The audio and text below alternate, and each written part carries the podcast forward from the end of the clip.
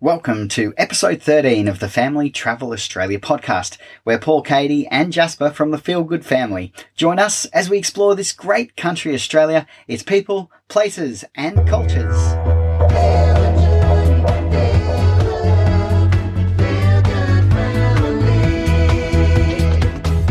Welcome back. Hello again. Episode 13 and another wonderful week. Where are the weeks going? Flying by. It is absolutely flying by. You know, we came into this whole caravan dream thinking that we'd have more time to ourselves, more time to do all those things that we never got to do. Hasn't really eventuated, has it? Nope. But there's still things that we know that are even like forming new habits. Oh, that we've absolutely. We're yet to accomplish, aren't we? Yeah, but and things have definitely changed. The way that we are working and living obviously has changed. So there has been a great amount of momentum and a lot of change in our structure of our week. But you're right, I think that ideal, that dreamy image that we had of, you know, all of this spare time, which is interesting because we actually do have a lot of spare time. We just filling it with incredible experiences. I think that's it. We're just completely full. But there are those moments that I'm still looking forward to. It's almost like we have to add them into our schedule, you know, like time to read a book. Oh, what's a book? But the thing that we do have in spades is the time that we're spending together, and really that's what we signed up for at the end of the day. Absolutely. And the good, the bad, the ugly, any parent out there with a toddler will know that there are definitely those moments. And just because we are what some people would say living the dream and getting to spend all of this time together and travel and experience new things, we definitely still deal with the day-to-day of parenthood, of parenting a strong-willed toddler. I can see all of those parents out there nodding in agreement. We definitely still have all of that. And it's a very confined space. It's like what I think they must feel like on the International Space Station. Oh, yeah, except without the gravity. No gravity. And the toddler. But, oh, yeah. You know, you are testing your relationship too all the time. I mean, you know, the first ones to say we get along very well, we love each other's company. You know, we never run out of things to talk about, but we definitely have found ways to still get under each other's skin. Oh, well, I think, and that comes with the territory of living and working, I should say, and playing in a space that is no bigger than, I think, about 17 square metres. So I think that's normal. We are definitely living under each other's skin. We're definitely living on top of each other. I will say in those moments when we do have a little bit of a disagreement, there's nowhere to go. I mean, unless you hop in the car and say, I'm out of here. And the toilet is quite a small space. The shower's slightly bigger. Yeah, but what I've found with that is not that we have ever really argued that much in our relationship, but you know, everybody has disagreements in a marriage. Let's face it, you work at a marriage every day. What I think has changed with us being in this small space, this is a weird episode. Anyway, we'll get to the good stuff, I promise, but is that not having another room to go off to and slam the door or to go and have a minute out actually makes things better. It makes the disagreement settle much quicker. You have to. Yeah, you do. I mean, you're like, okay, you know. Move on. Yeah, both of us, pull your head in. Pretty much, yeah. So, except that I'm probably mostly always right. And none of that was in the show notes, so. You missed it. Oh, I did. Yeah. That's all right. You can listen back to it on replay. When I'm in the edit. Yes. Anyway, we will move on because you don't want to hear about that. You want to hear about where we've been. Look, we last episode had talked about how much we loved Burnett Heads on the coast there of the Bundaberg region. We did decide to stay an extra few nights. was so lovely there. It was just so relaxed, little seaside village. We, you know, felt like we were the only people there, to be fair. So it was a really nice chance just to stop for a minute. Yeah, it really was fantastic for that. And our next destination was Lady Musgrave Island, and the boat harbour for that service was 2 minutes down the road, which was really fantastic. Yeah, the Bundaberg port. Yeah, and it really is quite amazing, the Bundaberg port. You are, a couple of 100 meters and you're straight into the ocean. Absolutely. Incredible. Yeah, it definitely was. And it certainly made it convenient for us. We'd actually been tipped off by a wonderful person that we met during our time up in Yapoon, who said to us, look, if you are going to do the Lady Musgrave Experience, you have to do it out of Bundaberg with Lady Musgrave Experience, which is the name of the company that we went out with. And wasn't it just the most incredible day? Look, it had definitely been a very windy week leading up to our planned. It had definitely been blowing a gale for the week leading up to our planned trip out to Lady Musgrave. But then the day came, we got up 5:30, headed over to the boat, I think around 6:30 a.m. for a 6:45 registration. And it was perfect. There wasn't a single breath of wind, and the ocean was literally like glass. You couldn't tell, and maybe because of the smoke and the haze that was around at that time of the morning. Bushfires. But you couldn't tell where the ocean finished and the sky started. So it was just... It was absolutely magic. A picture-perfect day. And everything about that experience, I mean, you're on the boat leaving, if you leave from the Bundaberg port, it takes between 2 and 2.5 hours to get out to Lady Musgrave at speed. And the boat that we were on with the Lady Musgrave Experience team was absolutely stunning, wasn't it? It was a huge, huge boat. Yeah, look, as far as... either their customer training or their choice of staff when they're actually hiring, they have nailed it. The staff, we could not fault the experience on any level, really. But the staff as a first impression and a lasting impression, absolutely nailed it. And, I mean, we even said to each other when we were on the boat how lush it felt, the fit out that they'd done on the boat, everything was just beautiful and very comfortable. And it certainly made that 2.5 hours out to Lady Musgrave Island totally enjoyable. You mentioned that we're travelling at speed. I think it would have to be somewhere in that, 25, 30 knots. And one thing that I really loved was that you have to remove your shoes to board the vessel, basically, on both ends of the day. And so everyone's barefoot.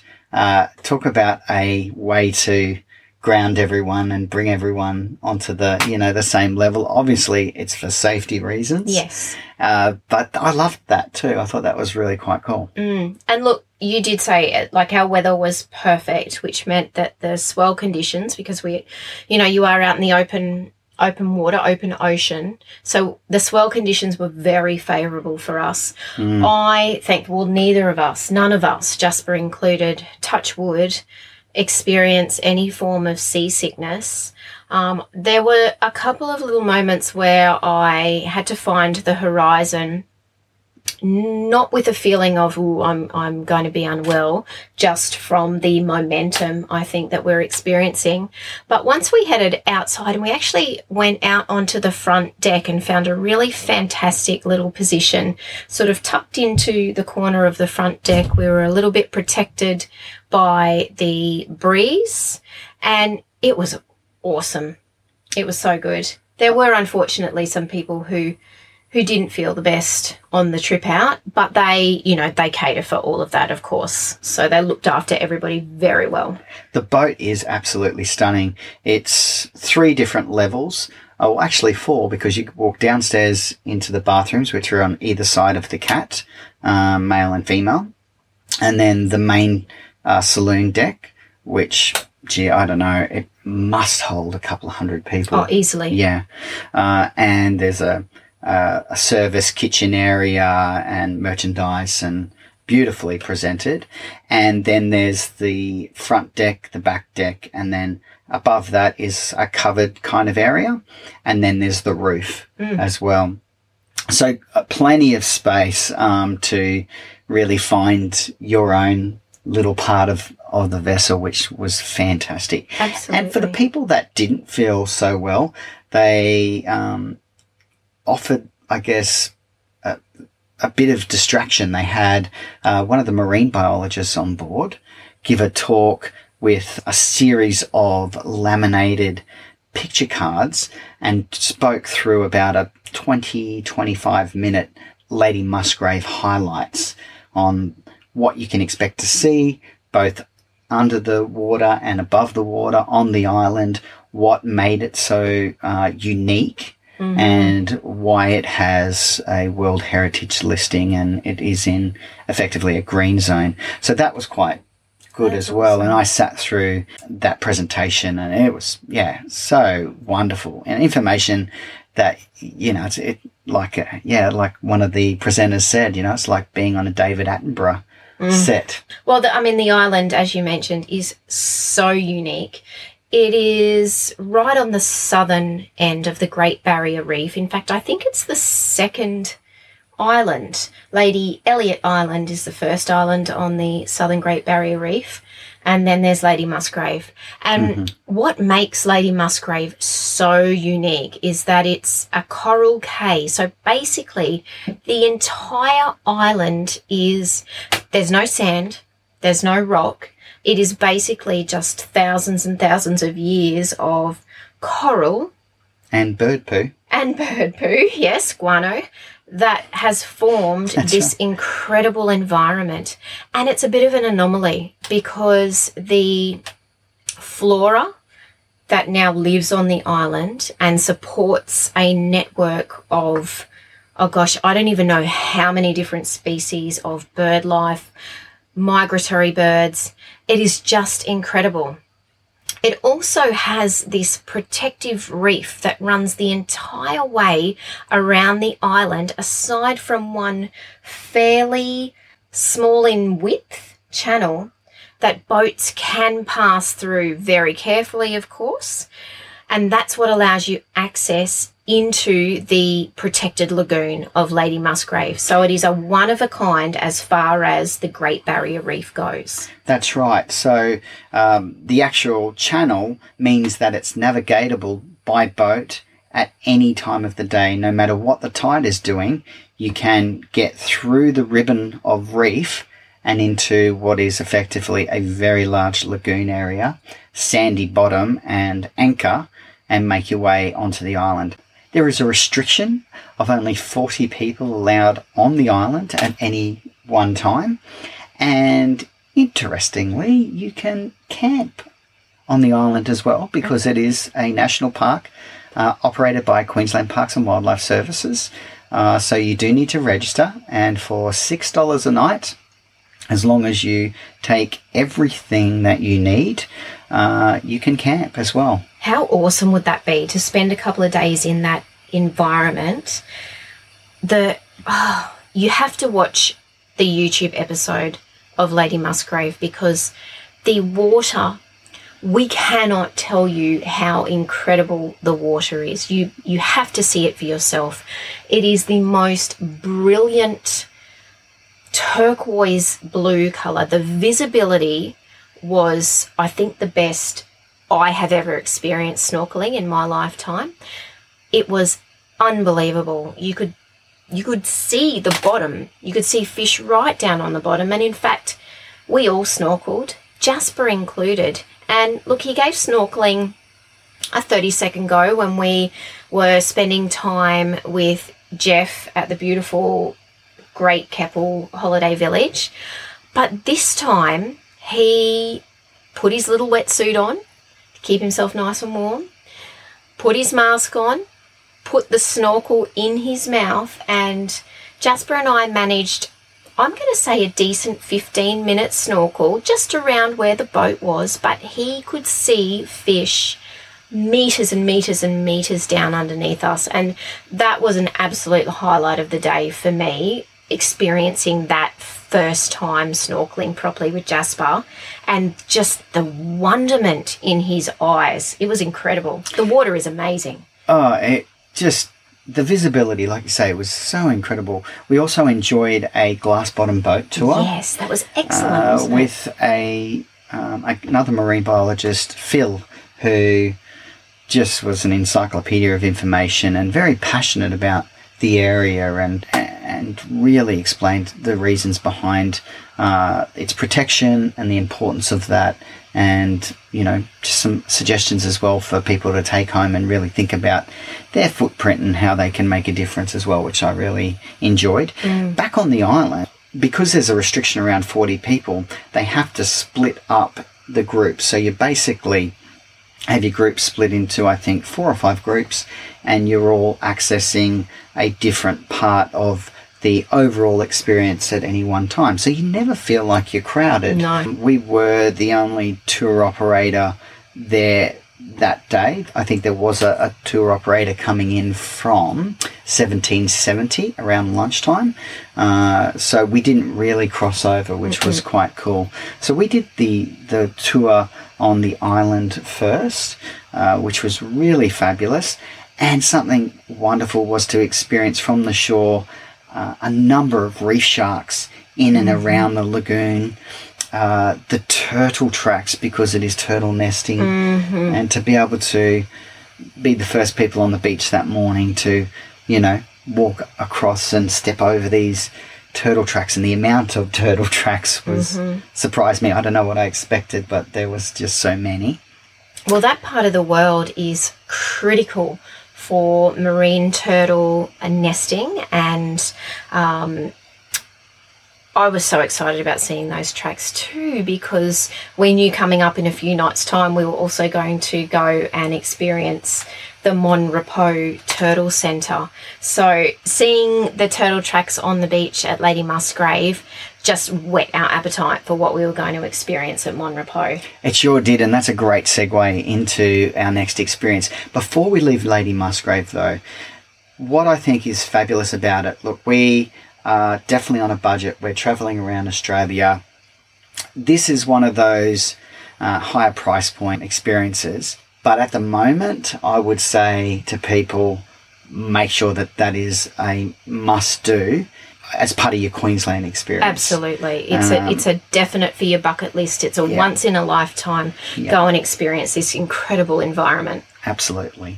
And there are other add-ons as well. There's, you know, scuba diving, which I think, you know, if you're on the Great Barrier Reef and you've never done that, then definitely put your hand up for that. That would be incredible. The lunch was sensational, and more than you can imagine, you know, from seafood to different meats and salads and you name it. So a wonderful, wonderful time that we had there.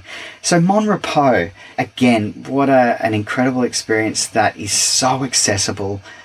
This is run by Queensland Parks and Wildlife Service, and incredibly affordable. Like, everyone can go and do this. Absolutely. And as far as marine turtle conservation goes, Mon Repos is a globally significant site. It actually supports the largest concentration of nesting marine turtles on the eastern Australian mainland, and particularly for the loggerhead turtle, it's the most significant nesting population in the South Pacific. So it is super, super important that these turtles come up onto this beach to nest, to lay their eggs. And what is so fantastic is that between November and April, when the turtle season runs, you can experience not only the beautiful mama turtles coming up onto the beach to lay their eggs, but you can come back and see those hatchlings hatch out of those eggs and make their way down to the ocean. So it's pretty spectacular. We felt it was a real privilege to be on the beach that night.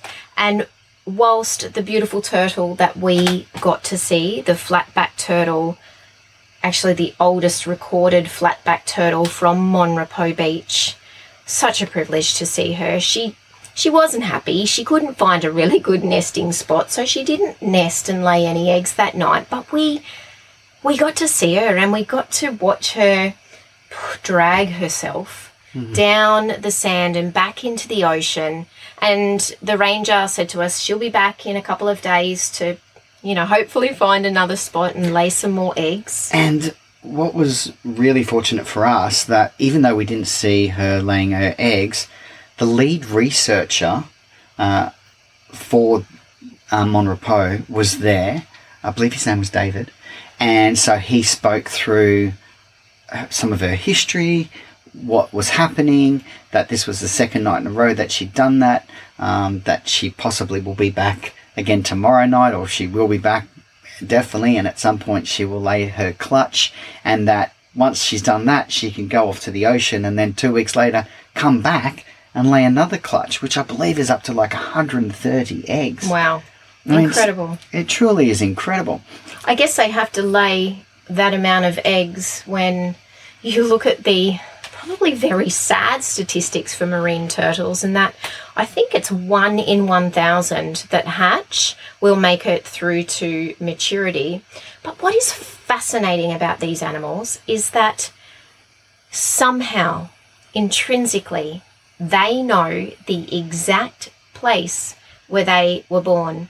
And so once they've matured, those female turtles return to the very spot on the very beach that they hatched to lay their eggs.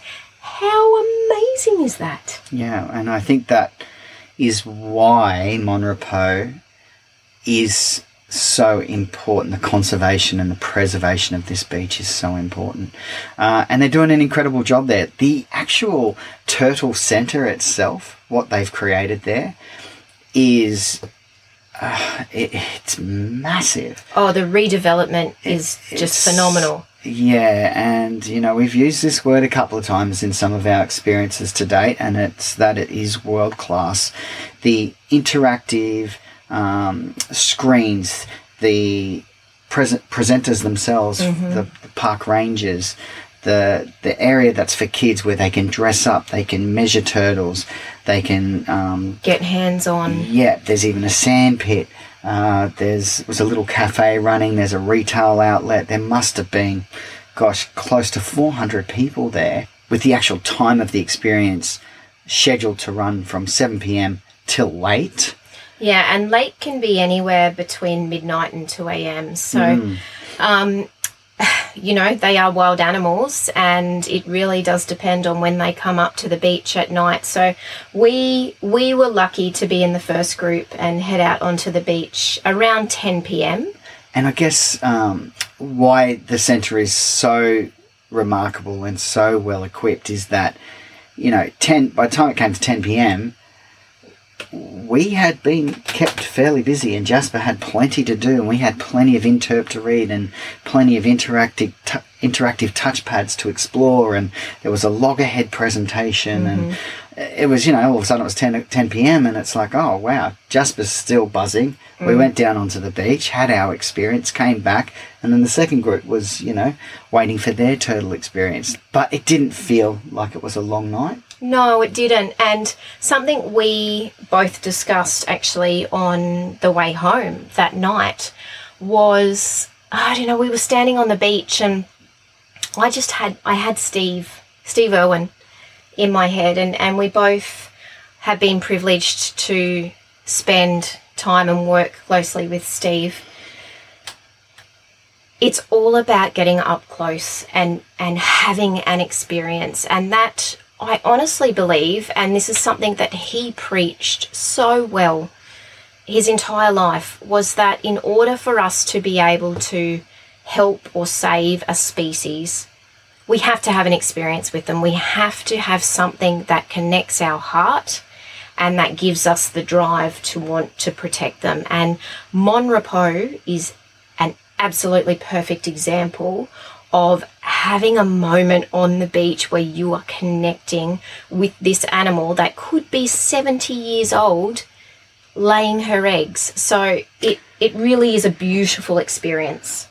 And more reason to not worry about whether your kids are going to be in bed on time or in their routine or it's going to muck up anything, because that getting that young generation at grassroots to have an experience like that, to come face to face with a turtle, to learn about these incredible species, different species, will stay with them for life. And so we're excited to head back at some point, in our travels, and hopefully see those little hatchlings making that desperate. Yeah, the epic journey into the ocean. To survival. And that would be quite a thrill to see that as well. It was incredible. One that we'll talk about, I think, for many, many years to come. So from Mon Repos, we hadn't quite finished in the Bundaberg region. We decided that we were going to spend a few nights out at a farm stay called Splitters Farm. And, gee, we had an incredible time out there. But we're going to save that for next episode. Yes, because otherwise I think we'll be talking to you for way too long than we normally do. And there's so many good things and fun experiences about Splitters and what's going on out there. So it definitely deserves to be held over until our next episode. Absolutely. Another group of passionate people doing incredible things to really rescue and rehome farm animals. So Jasper he just loved the hands-on experience of that, and all those babies that were there. We're also going to be heading to Harvey Bay and revisiting our friends with Whale Song. Being outside of whale season, though, we're going to head out to the spectacular Fraser Island. So lots to come next week. Awesome. Can't wait. Thanks so much for listening, and if you'd like to connect with us, you can via our website, which is allthews.thefeelgoodfamily.com.au, or you can, of course, find us on social media, Facebook, Instagram and YouTube. Yes, our YouTube channel, The Feel Good Family. We have a weekly episode every Sunday night at 6:30 p.m. that really shares some incredible footage and our experiences up close. So make sure you check that out. If you've enjoyed listening to our podcast, please subscribe. And if you can, drop us a review. It all helps. Thanks again for listening. Remember to dream big, look after your family.